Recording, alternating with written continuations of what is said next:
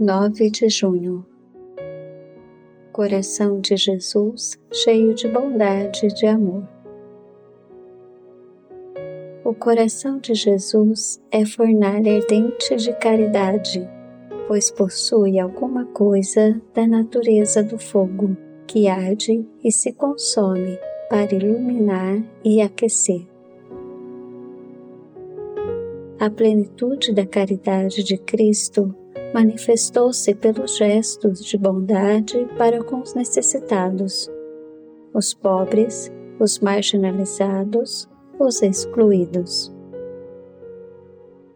Coração de Jesus, cheio de bondade e de amor, tende piedade de nós.